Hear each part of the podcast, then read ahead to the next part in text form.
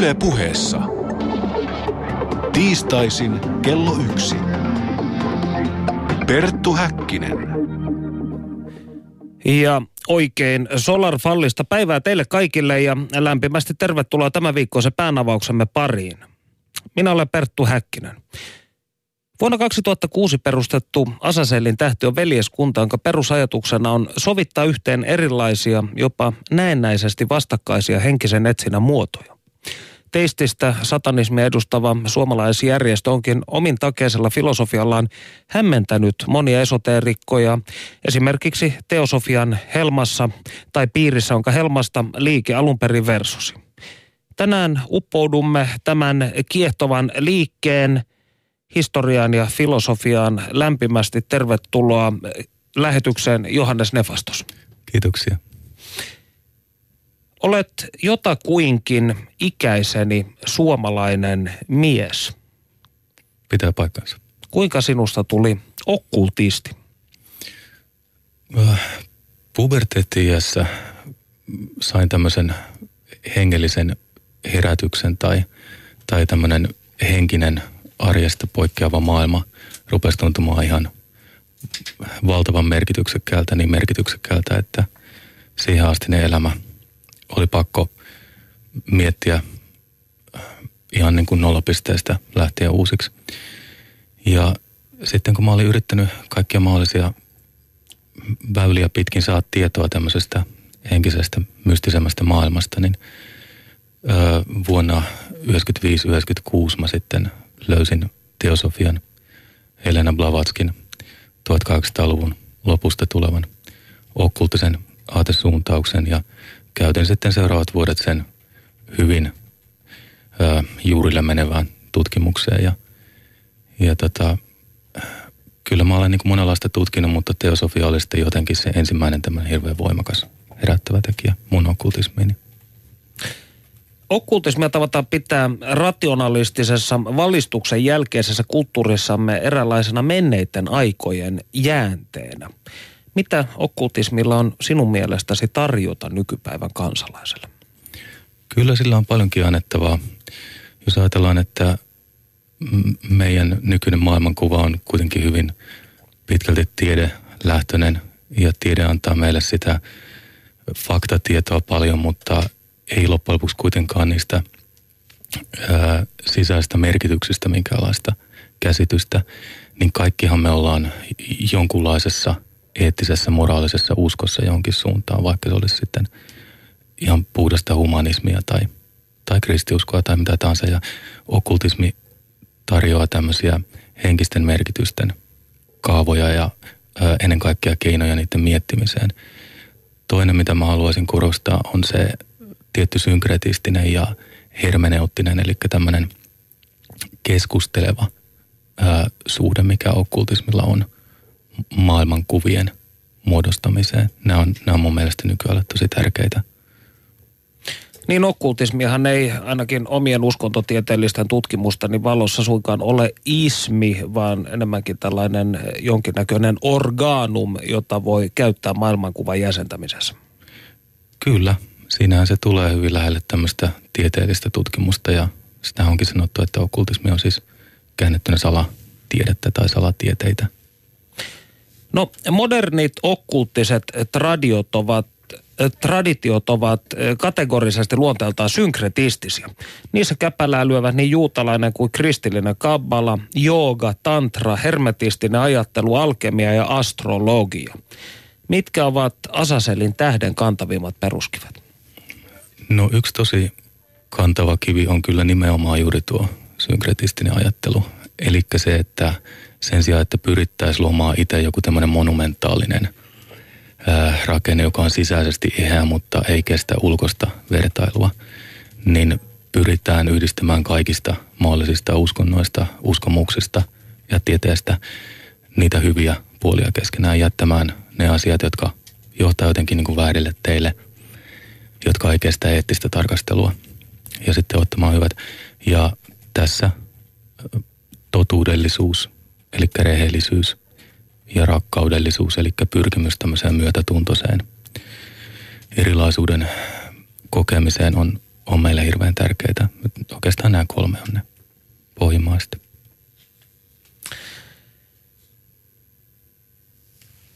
Onko teilläkin, tai vaikuttaako teidänkin liikkeenne taustalla tällainen samantyyppinen eetos, joka teosofiassa oli, että kaikki suuret maailman uskonnot ja vanhat filosofiset, ö, filosofiset rakennelmat kumpuavat yhdestä ja samasta juuresta, tällaisesta ikään kuin yhtenäisestä universaalifilosofiasta? Kyllä ja ei. Sitä ei tarvitse mitenkään allekirjoittaa, että ne jotenkin historiallisesti lineaarisessa ajassa tulisi tämmöisestä yhteisestä juuresta. Joku voi sillä lailla uskoa, joku voi, voi olla uskomatta. Itse asiassa koko kysymystä ole kauheasti seuran piirissä edes käsitelty. Öö, pikemminkin kyse on siitä, että, että ne kumpuaa ei ajallisesti, vaan aatteellisesti ikään kuin samantyyppisistä ö, perusinhimillisistä, filosofisista, metafyysisistä ja ehkä myöskin niin kuin objektiivisista kosmologisista rakenteista. No, te olette teosofislähtöinen liike kuitenkin, kuten alun perin mm. mainitsit, johtuen ihan omista henkilökohtaisista painotuksistasikin, niin kuinka teihin suhtaudutaan heittomerkissä ortodoksisen teosofian piirissä? Öm, no, sanotaan näin, että, että jos olisi ollut valtavan lämmin se ö, suhtautuminen, niin ei olisi varmaan ollut tarvetta eriytyä siitä alkuperäisestä teosofisesta seurasta, että mun oma historiani on siis tosiaan se, että – liityin aikanaan silloin Suomen teosofiseen seuraan, joka on toinen näistä yleistä veljeyttä edustavista teosofisista seuroista. Ja mä niin kuin koetin siellä sitten tämmöistä satanistista vasemman käden tien vähän niin kuin hämärämpää suhtautumistapaa tuoda esiin ja mikä on tietysti hyvin ymmärrettävää, niin sehän nyt ei saanut varauksetonta kannatusta. Joten tota, sitten päädyimme, tai, tai siinä vaiheessa vain minä päädyin sitten perustamaan seuran teosofisen seuran ulkopuolelle. Eli olisit halunnut avata tietyllä tavalla tällaisen Lucifer Lawsin teosofisen seuran sisään vai mitä sinä oikein kaavailit? Ihan, ihan kirjaimellisesti joo. Tietysti sen, että ei olisi tarvinnut mennä näin, näin muodollisesti, mutta, mutta nimenomaan lähetin teosofiselle seuralle tämmöisen kirjeen, että olisiko mahdollista – perustaa Lucifer Lawsi, joka tutkii tämmöistä Blavatskin ja ylipäätään niin teosofian piirissä tämmöiseen, tämmöiseen suuntaan mennyttä ja menevää filosofiaa ja vastausta ei sitten kuitenkaan kuulunut siihen. En tiedä, nyt on maailma vähän muuttunut sen jälkeen, että, että tota, ehkä joskus päästään keskustelemaan uudelleen tästä asiasta. No teosofian ja siitä erkaantuneen antroposofian piirissähän Luciferista puhuttiin hyvin paljon. Oliko sinun mielestäsi Blavatski itsessään esimerkiksi luciferilainen? Toi on erittäin hyvä kysymys, koska nimenomaan mä itse olen aina kokenut sen jälkeen, kun olin ehtinyt tutustumaan Blavatskia lukemaan näitä, näitä massiivisia, massiivisia teoksia pari kertaa läpi, niin tulin siihen johtopäätökseen, että hän nimenomaan on – kirjoitin siitä pari pikku nettiartikkeliakin silloin ja, ja nyt sitten viime vuosina 2012-2014 Tukholman yliopiston Per Faxneld on tullut tähän samaan johtopäätökseen, että ja, itse asiassa Blovatskian oli muuten satanisti. Eli sinä olit aikaasi edellä, voisiko näin sanoa tässä tulkinnassasi? No, kun, kun nyt sanoit, no niin, näinhän se selvästikin on. Otat kehut vastaan. No, mistä Asasellin tähden filosofia sitten on eniten velkaa teosofialla? Se on, se on iso velka tai, tai tämmöinen pikemminkin niin kuin jatkuva kiinnike siihen, siihen suuntaan, että kyllä mä koen meidät tämmöiseksi niin kuin teosofisen liikkeen, liikkeen osaksi vahvasti ja teosofisella seuralla on kolme tämmöistä peruslähtökohtaa. Ensimmäinen on juuri toi yleisöveljeyden idea, mitä mä sanoinkin aikaisemmin ja – ja toinen on sitten tämmöinen vertaileva uskontotiede, eli tutkitaan erilaisten maailmankatsomusten ää, yhdistäviä tekijöitä. Ja kolmas on sitten tämmöinen tavallaan enemmän siihen perusokkultismiin liittyvä ihmisen salaisten kykyjen tutkiminen. Kaikki ne on Osaslin tässä myöskin. Tarkoitatko ihmisen, ihmisen salaisten kykyjen tutkimisella siis tällaisia telepaattisten ilmiöiden, psykometristen ilmiöiden esimerkiksi tutkimista, selvänäköisyyttä? Tuota, esimerkiksi, esimerkiksi sitä, mutta ei sen toki siihen tarvii, tarvii jäädä, että ää, kaikenlainen tämmöinen rituaali, maaginen ää, tutkimusharrastus kuuluu mahdollisena siihen sitten tämmöiset tieteen, tieteen tota, ää, laitamilla olevat tekijät ja ää, myöskin sitten mun mielestä tämmöinen kosmologisempi, metafyysisempi toismaailmallisuus, koska se on mentaalista harjoitusta. No, okkultismin ja psykologian suhteesta on jonkun verran kirjoitettu ihan akateemisissakin piireissä. Ja okkultismi on tällaiselta ontologiselta luonteeltaan usein hyvin psykologista itsessään, koska mm. sehän käyttää kuitenkin ihmisen psyykkiä tietynlaisena absoluuttina kaiken tai mikrokosmosta makrokosmoksen kuvana. Kuitenkin okkultismissa käytetään hyvin erilaista kielipeliä kuin vaikkapa modernin psykologian diskurssissa, niin mistä tämä johtuu? Öö, siis minkä takia psykologia ja okkultismi käyttää eri kieltä? Niin. Mm, tavallaan se olisi kummallisempaa, jos psykologia, joka on kehittynyt tämmöisen perinteisen okkultismin jälkeen, olisi jotenkin omaksunut tismalleen samanlaisen terminologian tai samanlaisen lähestymistavan, että öö, ja toisaalta sitten mä en koe, että esimerkiksi psykologia, psykologinen lähestymistapa olisi niin täydellinen, että okkultismin tulisi jotenkin muuttaa sitä omaa käsitteistöä, että niissä on aika luontevat erot, koska niissä on myöskin vähän erilainen tutkimuskenttä, erityyppinen kosmologia. Että sitten tämmöinen Asaselin tähden ja, ja muidenkin seurojen harjoittama yhdist, yhdistämistyö pyrkii jotenkin sitten sillottamaan niitä, että ei, ei niistä niin kuin täysin yhdenmukaisia tulekaan mun mielestä saada.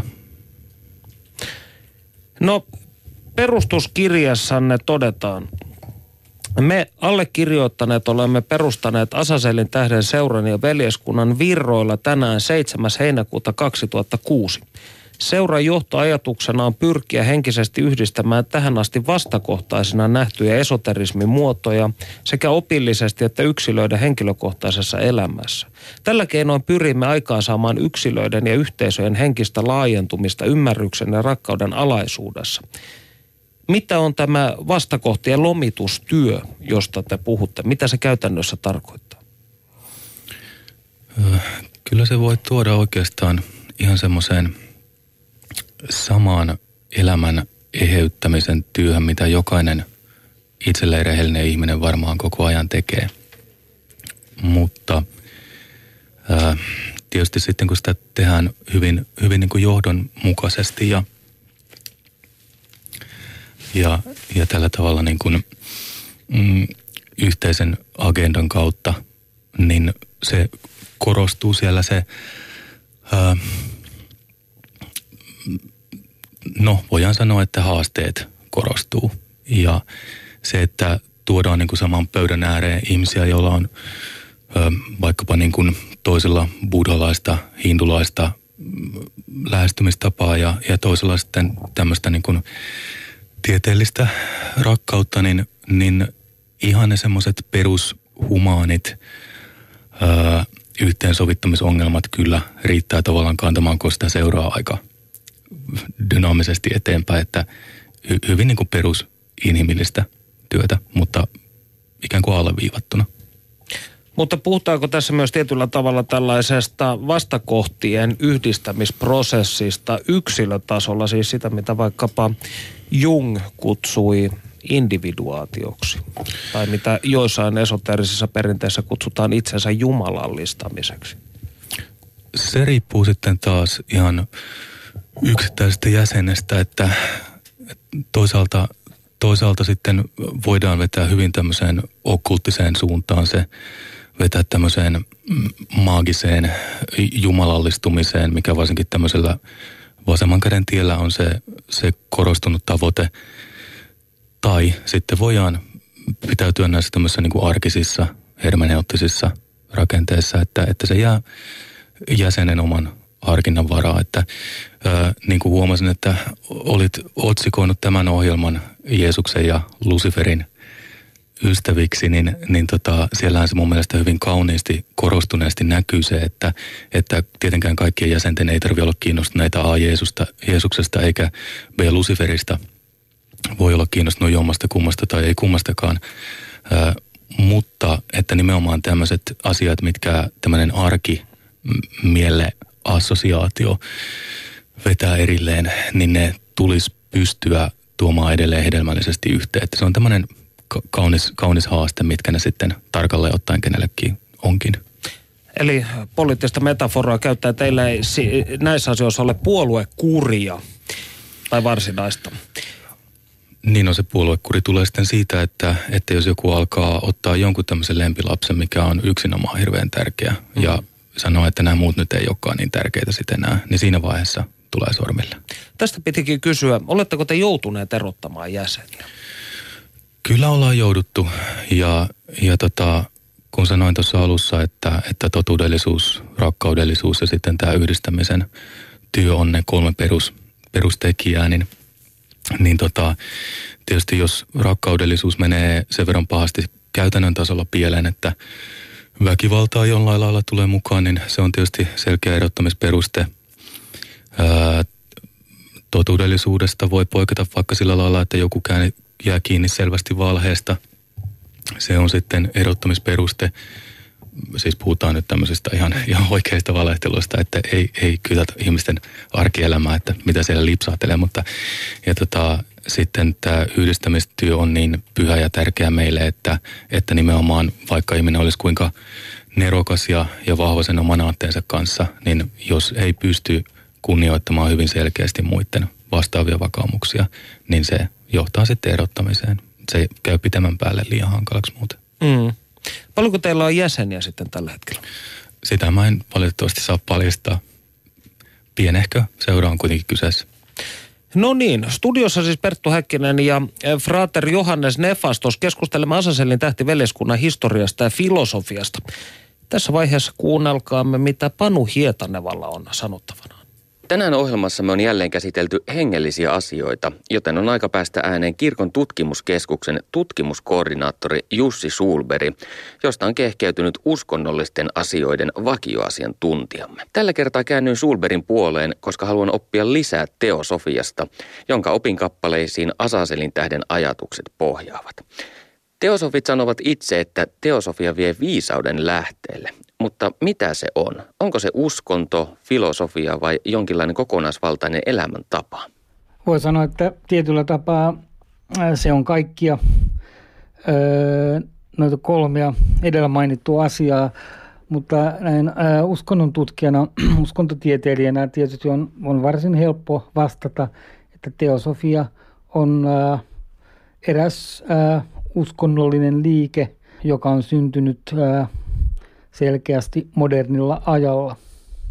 Entäpä sitten termi teosofia? Mitä se tarkoittaa? Suomennettuna se tarkoittaa Jumalan viisautta tai Jumalan viisautta. Se on termi, jolla on viitattu joskus myöhäisantiikin, eli erilaisiin uusplatonistisiin koulukuntiin, eli, eli, eli tähän tuota filosofiaan, jota he ovat edustaneet – useat kirkkoiset myös ovat käyttäneet termiä tavallaan synonyyminä teologiaan liittyen, että silloin on tarkoitettu niin kuin sama asia kuin teologia. Tärkeä asia on muistaa, että 1600-1700-luvulla vaikutti tämmöinen protestanttinen mystiikan virtaus, josta on käytetty nimitystä kristillinen teosofia. Tänä päivänä teosofialla tosiaan tarkoitetaan oppia, joka pohjaa venäläissyntyisen H.P. Blavatskin kirjoituksiin ja ajatuksiin. Kuka oli tämä Blavatski? Helen Petrova Blavatski tosiaan kuului tällaiseen venäläis-saksalaiseen kulttuuri- ja aatelissukuun. Hän eli vuosina 1831-1891.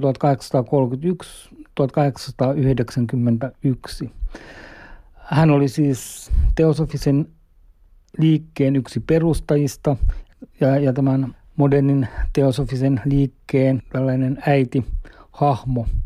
Erittäin tuottelias kirjoittaja ja maailman matkaaja. Hän oli oman aikanaan myös hyvin eh, kiistelty ja värikäs persona ja edelleenkin hänen ympärillään käydään keskustelua ja hänen, hänen elämän tarinansa ja, ja opetuksensa jakaa vahvasti mielipiteitä. Oliko Plavatski kiinnostunut hengellisistä asioista jo ennen kuin hän alkoi kirjoittaa teosofiasta? Hänhän oli yli 40-vuotias, kun ensimmäiset teokset ilmestyivät. Kyllä hän äh, omissa teoksissaan kertoi, että hänellä oli jo hyvin varhain nuorena tällaisia erilaisia yliluonnollisia kokemuksia. Samoin hän kertoi, että hän tutustui nuorena iso iso isänsä laajaan kirjastoon, jossa oli runsaasti kirjallisuutta esoterian kentältä. Kun hän ää, sitten aloitti sanotaan ensimmäisen avioliittonsa jälkeen tällaisen pitkäkestoisen matkailun. Hän matkusteli siis ää, Lähi-idässä, Euroopassa, Pohjois-Amerikassa, Aasiassa. Tiedetään, että esimerkiksi 1800-luvun ää, puolessa välissä, 1800 50-luvulla hän oli kyllä kiinnostunut esimerkiksi spiritualismista, johon hän sitten kyllä myöhemmin otti tietyllä tapaa vahvastikin etäisyyttä. Kun katsoo hänen tätä niin kuin elämän kaartansa, niin, niin tosiaan varsin niin kuin nuoresta pitäen näyttää ää, nämä yliluonnolliset kokemukset ja tulkinnat hänen elämässään olevan mukana. Olen kuullut joskus sanottavan, että Blavatskilla oli keskeinen rooli itämaisen esoterian leviämisessä länsimaissa. Mitä olet tästä mieltä? Blavatskin ja teosofisen liikkeen rooli on kyllä merkityksellinen äh, esimerkiksi siinä mielessä, että hänen ja tämän liikkeen kautta länteen rantautui vaikutteita Aasian uskonnollisesta perinteestä ja käsitteistöä. Ja tavallaan eräs semmoinen taitekohta onkin nimenomaan tämä tuota, teosofian synty, koska sitä kautta tavallaan länsimaiseen esoteeriseen perinteeseen ja, ja modernin okkultismiin siis integroitu näkemyksiä ja, ja tulkintoja ja käsitteistöä esimerkiksi buddhalaisuuden ja, ja hindulaisuuden kentältä erityisesti. Perttu Häkkinen. Milloin Blavatski sitten perusti teosofisen seuran? Hän saapui Yhdysvaltoihin 1873 ja, ja tuota, siellä sitten solmi yhteyksiä ihmisiin, jotka olivat kiinnostuneet erilaisista okkultismiin liittyvistä teemoista. Varsinaisesti teosofinen seura perustettiin New Yorkissa loppuvuonna 1875. Liikkeen toiminta keskittyi tavallaan tämmöiseen, voisiko sanoa, eräänlaiseen ö, luentotoimintaan. Ää, tietysti teosofia pyrittiin pitämään esillä myös sitten, sitten tuota, sen ajan tiedotusvälineissä, mutta aika paljon se toiminta oli siis tällaista, niin kuin, voisiko sanoa, eräänlaista keskustelu- ja opintopiirit toimintaa. Kuinka paljon teosofeja on maailmalla? No ihan tarkkaa määrää ää, ei ole tiedossa, mutta yleensä arviot on liikkunut nyt viime vuosina siinä noin 40 000 paikkeilla. Entä kuinka paljon teosofeja on Suomessa? Mun tietojen mukaan tämänhetkinen jäsenmäärä on melko pieni, eli puhutaan tämmöistä alle 500 jäsenestä, jotka kuuluu siis Suomen teosofiseen seuraan. Suomen perustettiin teosofinen seura vuonna 1907 ja teosofiseen liikkeeseen on kuulunut historian saatossa yhteiskunnan silmää tekeviä runoilija Eino Leinosta säveltäjä Oskar Merikantoon. Ja myös Blavatski oli ylempää sosiaaliluokkaa. Miksi teosofia on puhutellut yhteiskunnan kermaa? Voisi sanoa enemmänkin ehkä, jos katsoo tätä teosofisen liikkeen syntyä 1800-luvun loppua ja sitten 1900-luvun alkua. Teosofian syntyhän liittyy tavallaan semmoiseen laajempaan ilmiöön, modernin okkultismin syntymiseen. Tämän virtauksen taustalla on yleensä katsottu olevan kaksi tämmöistä tavallaan pääjuonnetta. 1800-luku on ollut pitkälle tämmöistä niin nousevan luonnontieteiden aikaa, materialismin aikaa ja, sitten toisaalta myös sitten perinteiset kirkkokunnat ja, ja kristinusko sai osakseen kasvavaa kritiikkiä. Varsinkin esimerkiksi sitten mm, taiteilijoiden parissa löytyy ihmisiä, jotka he eivät ole tyytyväisiä tällaiseen niin kuin ikään kuin nousevan materialismin ja naturalismin nousuun. Eli kaivattiin elämään jotain muutakin kuin tätä materialistista katsomusta, mutta samaan aikaan sitten koettiin, että tuota, nämä perinteiset kirkot ja kristinusko jättivät ikään kuin tyhjäksi. Tähän väliin ikään kuin sitten rakentui moderni okkultismi, johon, johon tietysti liittyy erilaisia virtauksia ja liikkeitä. Ja tosiaan tuota, teosofinen seura on yksi tavallaan näitä niin kuin päävaikuttajia modernin okkultismin kentällä. Eli teosofia istui hyvin ajan henkeen tuolloin 1800- ja 1900-luvun vaihteessa.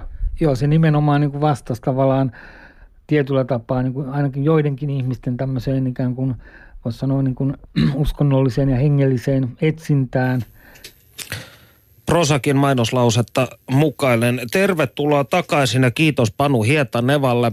Studiossa siis Perttu Häkkinen ja Johannes Nefastos. Keskustelemme Asaselin tähtiveljeskunnan historiasta ja filosofiasta. Jos teillä on aiheesta jotakin kysyttävää tai kommentoitavaa, tehkää se huutolaatikossa osoitteessa www.yle.fi kautta puhe.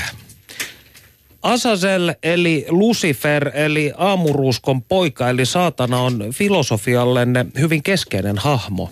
Miksi? Saatana, eli Lucifer tarjoaa hyvin tämmöisen kauniin ja tärkeän arkkityypin juuri tämmöisen poissuljetun toiseuden käsittelemiseen. Okkultistithan nyt lähtökohtaisesti voi, voi uskoa, tai, tai minäkin niin kuin henkilökohtaisesti uskon, että arkkityypit ei ole pelkästään mielen, mielen rakentamia konstruktioita, vaan myöskin niillä on tämmöinen ul, ulkoinen olemassaolo. Nyt eh, pysähdytään tähän hetkeen. Tämä kiinnostaa itseäni hyvin paljon, koska tällaisessa konsensustodellisuuden kaksiarvon logiikassa, että ulkona joko sataa tai ei sada, niin eh, mikä tämä arkkityypin ikään kuin totuus, tai miksi ontologinen totuus arkkityypistä oikein sinun mielestäsi on? Ovatko nämä jotain kollektiivisia tajunnan tiloja, piilotajunnan tiloja, jotka voivat tällaisella symbolikielellä ikään kuin tulla esiin? Okkultismissa on se hirveän kaunis puoli, että siinä ei tarvitse mennä tällä lailla joko tai – kytkinten varassa. Eli vaan, kolmannen totuusarvon logiikka. Jos näin sanot. eli mä itse uskon sekä tähän psykologiseen että siihen ulkoisen todellisuuden merkitykseen. Mutta koska ihmismieli on vielä niin tavattoman kehittymätön, niin eihän me oikeastaan edes ymmärretä, että mistä tietoisuudessa – on kysymys, mi, mitä äly on, mitä mieli on, mitä se ei ole. Hirveän vaikeita asioita. Ää, henkilökohtaisesti mä koen, että, että voi olla tämmöinen suhteellisen pienellä viiden marginaalilla vaikkapa Luciferiksi nimitettävissä oleva ää, olemus, johon voidaan saada jonkunlainen, jonkunlainen älyllinen tai ehkäpä jopa palvonnallinen yhteys. Ää, mutta vaikka mä niin kuin itse näin uskonkin, niin, niin kyllähän paljon semmoinen objektiivisesti parempi lähtökohta nykyihmisille on käsitellä asiaa tämmöisenä puhtaasti symbolisena, puhtaasti psykologisena. Et siihen mä nyt kehottaisin ensisijaisesti kaikkia. No mainitsit tässä, että Lucifer joko voi olla olemassa tai sitten se voi olla tällainen psyykkinen sielun tila, mutta ja puhuit myös tästä poissuljetusta toiseudesta, niin mikä tai kuka saatana sitten Asaselin tähden määritelmän, virallisen määritelmän mukaan on?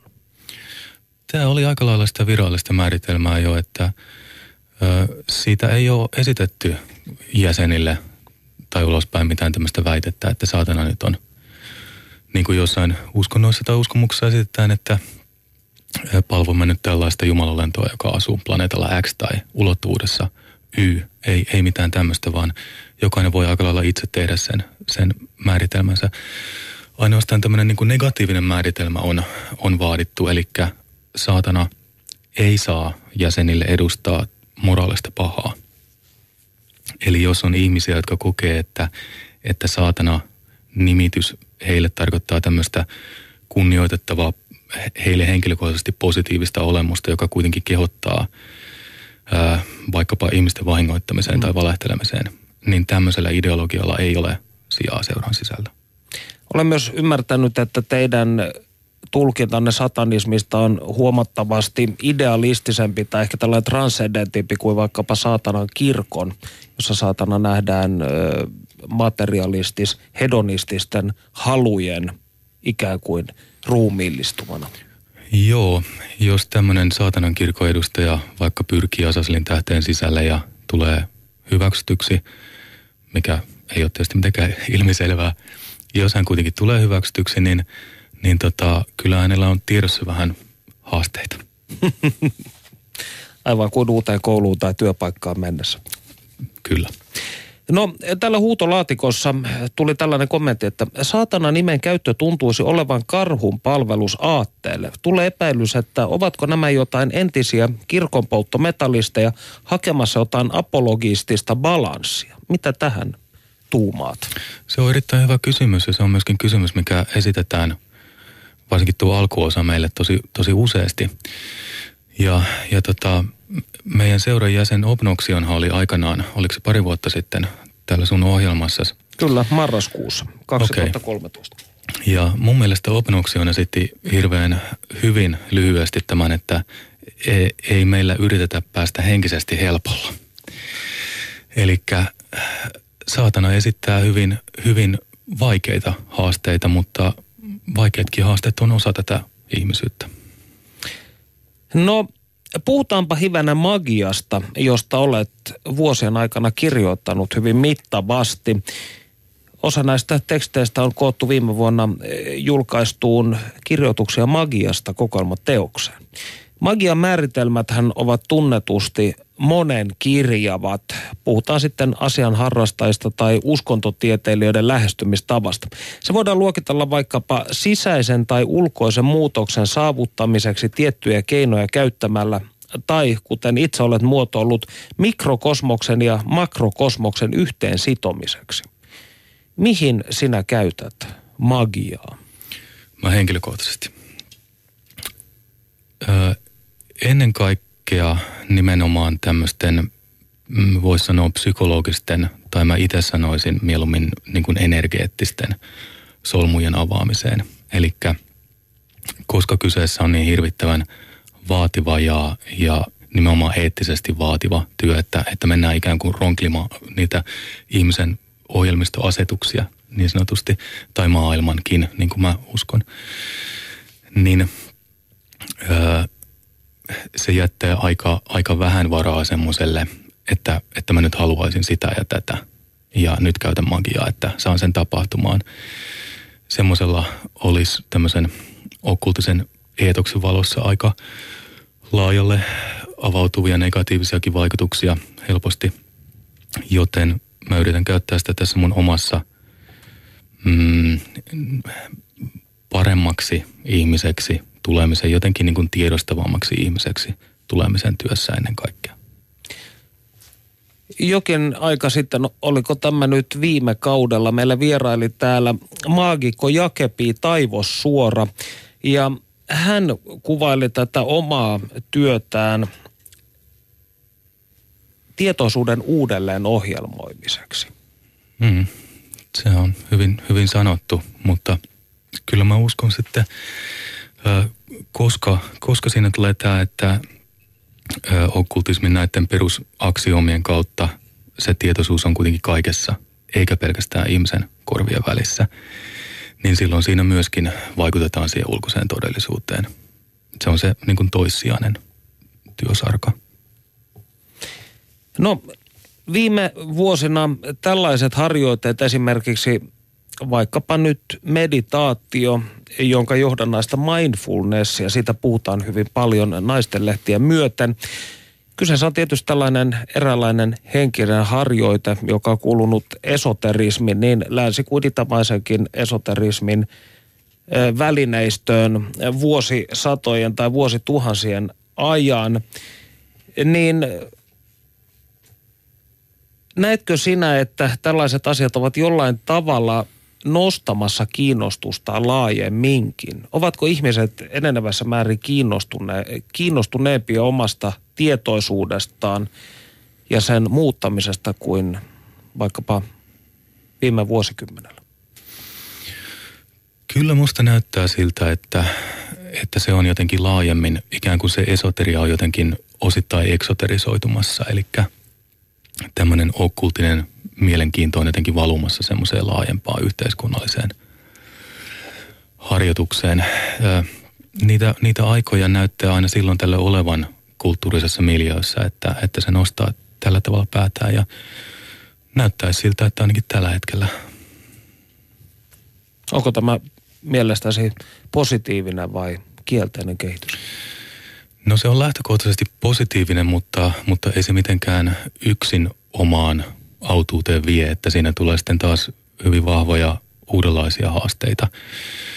Ja, ja nimenomaan mä olen itse sitä mieltä, ja se on aika lailla myöskin konsens, konsensuksen omainen ajatus mun mielestä meidän seuran sisällä, että, että ennen kaikkea pyritään tuomaan tämmöistä okkultista ää, merkitysajattelua ja, ja etiikkaa pikemminkin kuin yritettäisiin kaikille sanoa, että vaikka parapsykologiset ilmiöt on faktoja, että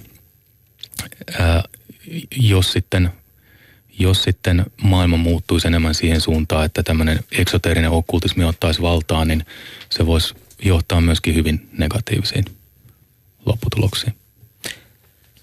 No myös matalana magiana tunnettu goetia on perinteikäs harraste, jossa pyritään manaamaan esiin enkeleitä tai demoneita. Harrastatko sinä goetiaa?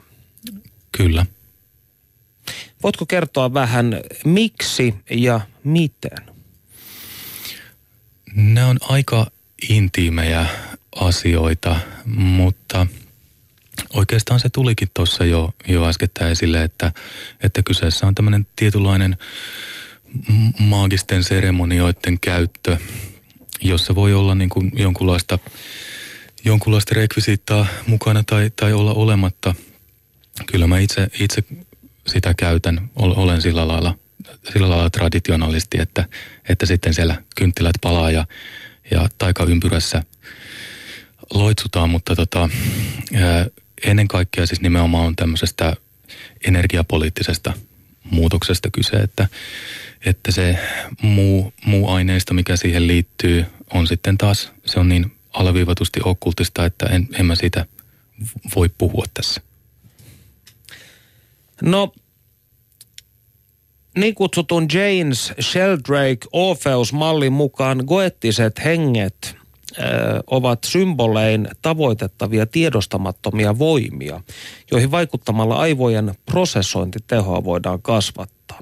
Mitä mieltä sinä olet? Ovatko ne yksilön aivoihin sijoittuvia tajunnan yksikköjä vai objektiivisesti olemassa olevia henkivoimia?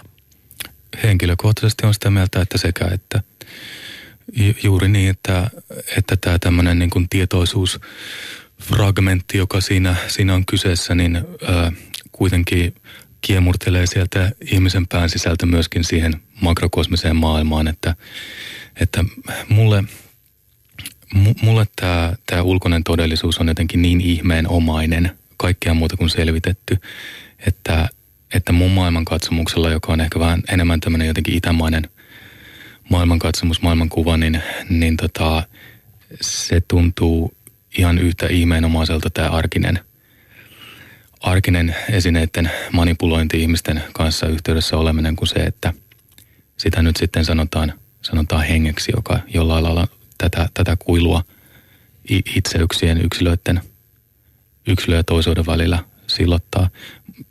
Jälleen kerran niin kuin painotan sitä, että, että seurassa enemmän kuitenkin mennään siihen suuntaan, että, että kyseessä on tämmöinen mielen sisäinen psykologinen symbolinen tekijä, että on mun henkilökohtainen painotus tämä tämmöinen jotenkin perinteisempi magia.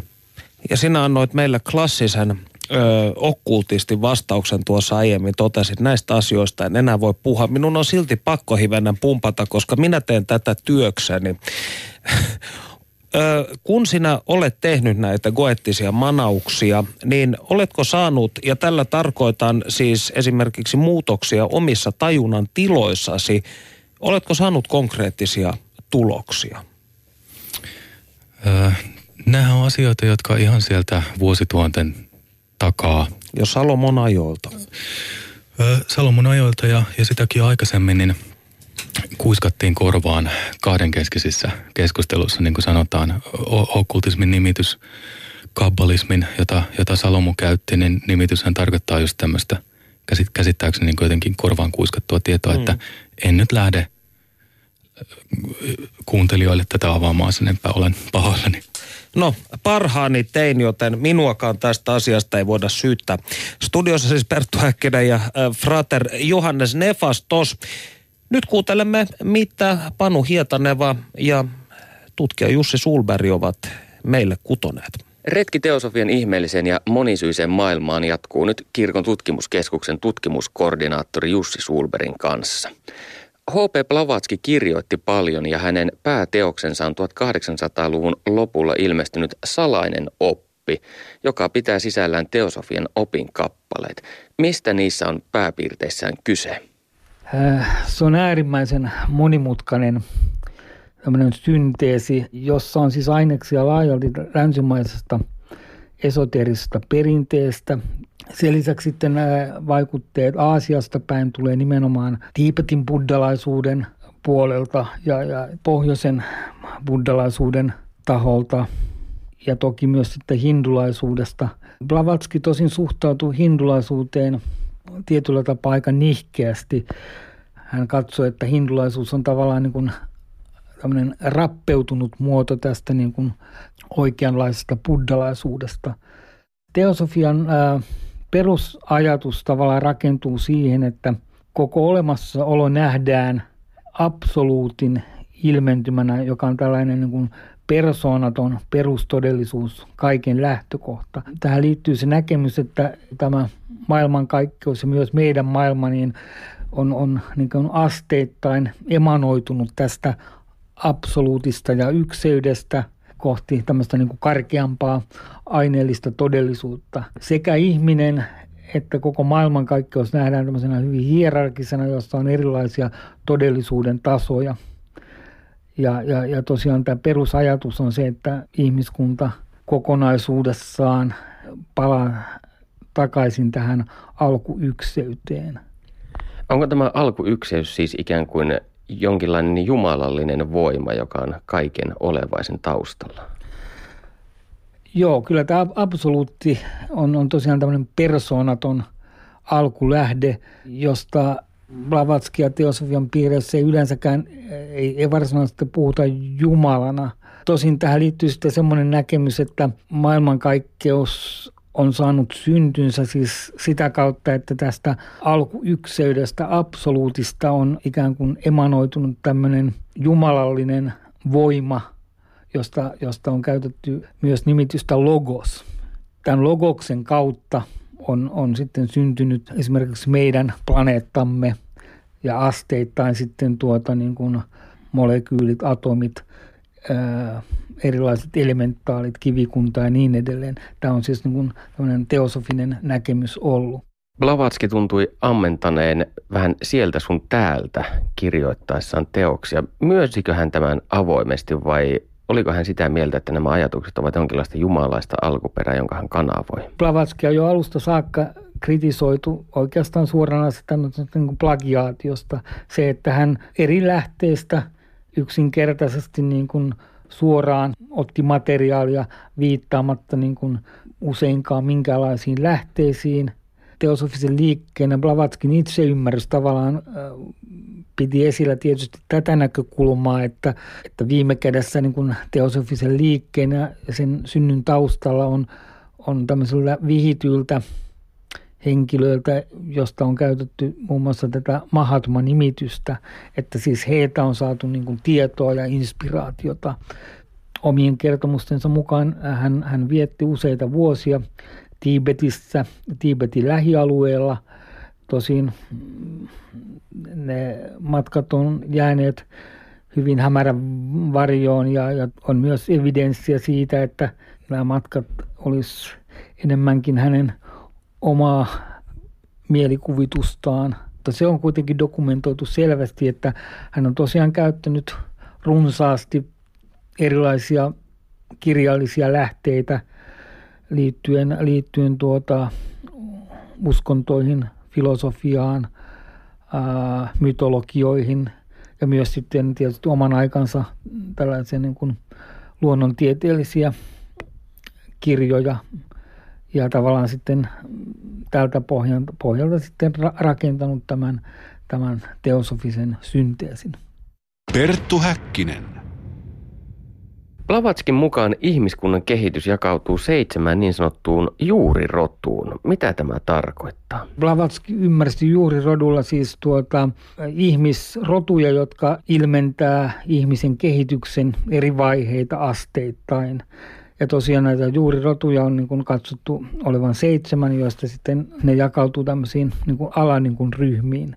Blavatskin tämä juurirotuteorian taustalla on ilmeisesti ollut jonkinlaisena inspiraationa tämmöisen ranskalaisen Febrede oli vietin teos vuodelta 1824, jossa spekuloitiin tällaisilla niin kuin esihistoriallisilla ihmisroduilla – ja, ja, ja tuota, se on epäilemättä antanut hänelle sitten niin kuin inspiraatiota.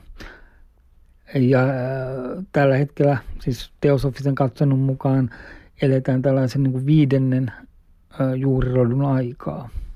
Blavatskin opetuksessa oli mukana myös ajatus niin sanotusta kolmannesta silmästä. Mikä on tämä kolmas silmä? Sen on katsottu olevan tämmöinen ikään kuin yliaistinen kyky – joka on liitetty nimenomaan sitten tähän neljänteen juurirotuun, eli tämmöiseen niin kuin Atlantis-rotuun.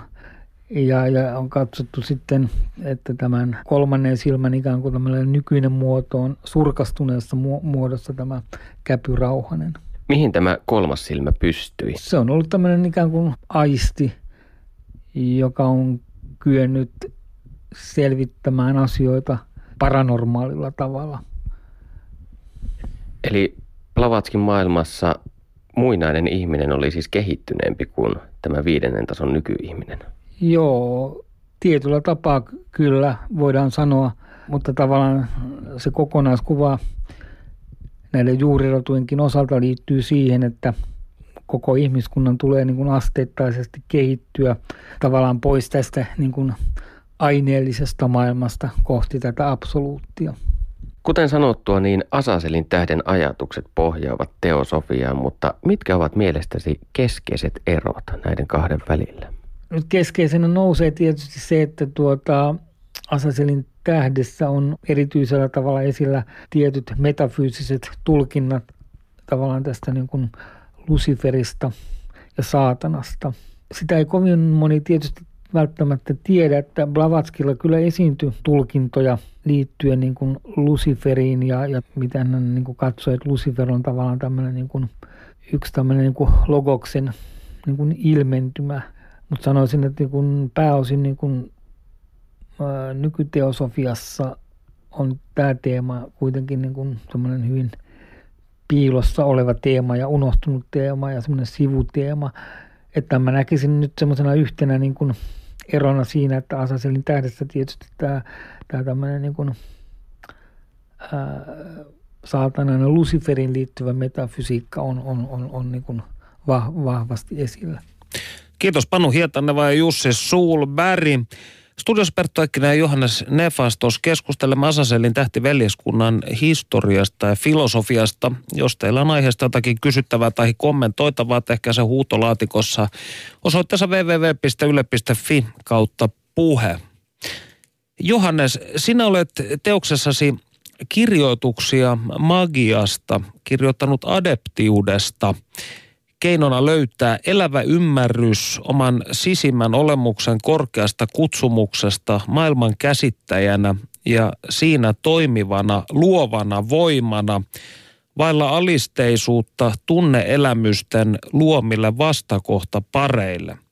Siispä ollen todellisesta tahdosta dualismin takana.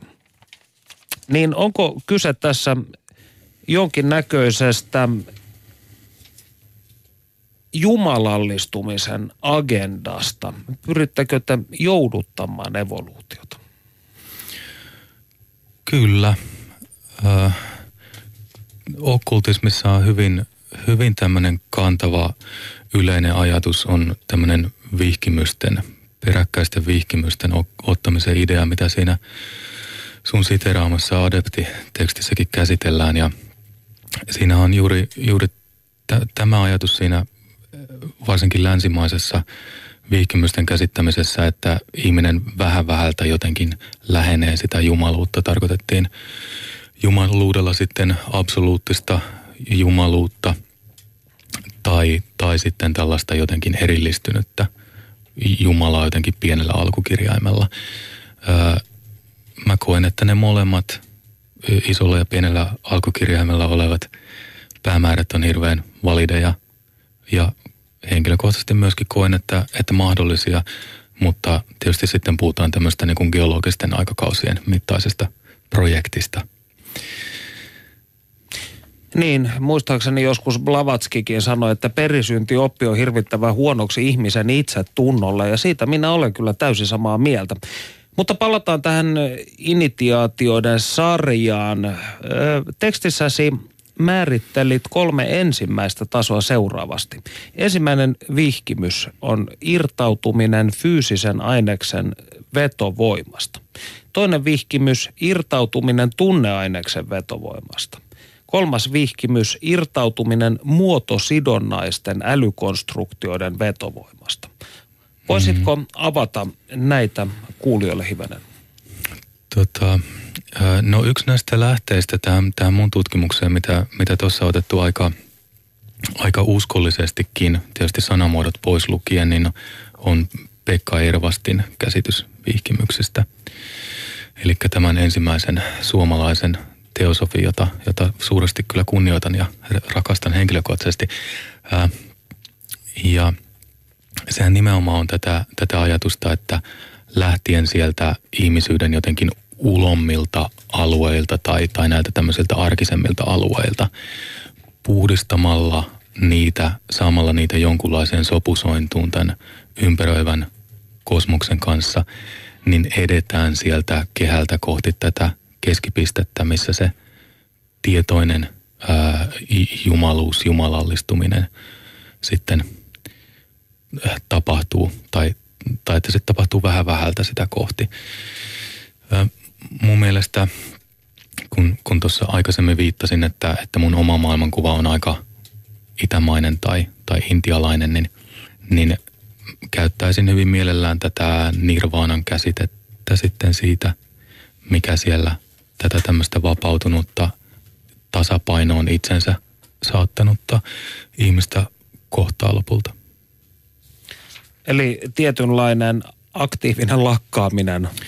No mä en koe, että kyse on lakkaamisesta semmoisessa merkityksessä, että, että mieli jotenkin menettäisi sen syvemmän, syvemmän itseytensä. No tässä kun jos ajatellaan tätä kolmannen vihkimyksen kuvausta, irtautuminen muotosidonnaisten älykonstruktioiden vetovoimasta, niin eritoten tämä voi nykyihmisestä kuulostaa oudoksuttavalta. Otan pienen sitaatin. Kun ihminen siis sinulta. Kun ihminen todenteolla oppii näkemään ja kokee sielussaan järkähtämättömänä tosiasiana, ettei hän itse voi ottaa kunniaa fyysisistä toimistaan, astraalisesta elämästään, eikä edes muotoon tautuista ajatuksistaan, vaan että nämä kaikki ovat ikään kuin leikki leikkiä, maailman omaa näytelmää, jossa hän hetken kantaa milloin mitäkin naamiota, kuitenkin täydellisen vastuunalaisena. Hän ei enää osaa pitää naamio persoonallisuuttaan kovin suuri merkityksisenä. Eli toisin sanoen, onko teilläkin tällainen esoteerinen perus eetos tai hermetistinen peruseetos teidänkin ajattelunne taustalla, että todellisuus ikään kuin puhuu ihmisen kautta? Tämä on semmoinen asia, mikä on varmaan hyvin eri tavoin jäsentyvä eri jäsenille. Kyllä mä varovaisesti vastaisin, että joo, mutta jälleen niin kuin pitää painottaa sitä, että mulle henkilökohtaisesti on vieras se semmoinen nyky-länsimaissa ajattelussa havaittava tämmöinen vähän niin kuin karteesiolainen Descarteen ajattelu jääne, että on tämä absoluuttinen minä, joka ajattelee ja sitten on se jotenkin absoluuttinen ei-minä. Että se, se minuus on, on jatkuvasti jonkunlaisessa hyvin elävässä yhteydessä sen henkisen ja fyysisen ulkoisen todellisuuden kanssa. Ja sitten kun käydään niin kuin tätä, tätä lankakerää niin kuin keritsemään, niin huomataan, että, että meidän persona on niin sen ympäristönsä lapsi, että ei voida. Muun muassa. Mm. Eli tietyllä tavalla kannatatte jonkinnäköistä panpsykismia. Mm, kyllä. No, vielä viimeinen kysymys ennen kuin valitettavasti joudumme lopettamaan tämän lähetyksen. Käsitteet vasemman käden polku eli vamakkara ja oikean käden polku eli daksinakkara esiintyivät ensimmäisen kerran hindulaisen tantrismin piirissä noin 1500-1000 vuotta sitten. Erilaisia henkisen kehityksen metodeja kuvastaneet nimitykset tulivat länsimaalaisille tutuksi lähinnä Blavatskin ansiosta. Mitä nämä käsitteet Asaselin tähdessä tarkoittavat? Hyvin lyhyt vastaus on se, että vasemman käden tie painotetaan yksilölliseen ponnistukseen ja oikean käden tie painotetaan tämmöiseen ryhmä, ryhmään liittyvään ää, työhön. Mutta kyllä mä oon myöskin itse kokenut hirveän tärkeäksi osaksi tätä kirjoitustyötä, tämmöistä seuran työtä, sen, että pyritään pois siitä – blavatskilaisesta ajatuksesta, jonka mukaan vasemman käden tie on ää, ruumillisuuden ja sitten yhtäsuuruusmerkit pahuuden ja itsekyyden tie. Että ruumillisuus ei ole meidän teosofiassa ää, pahuutta sinänsä toisin kuin Blavatskilla, jolla oli tässä suhteessa varsin tiukka ja vanhakantainen moraali. Lämmin kiitos vierailusta, Johannes Nefastos. Kiitos paljon. Me palaamme ensi viikolla ja silloin seuraakin yllätys. Perttu Häkkinen. Yle Puhe.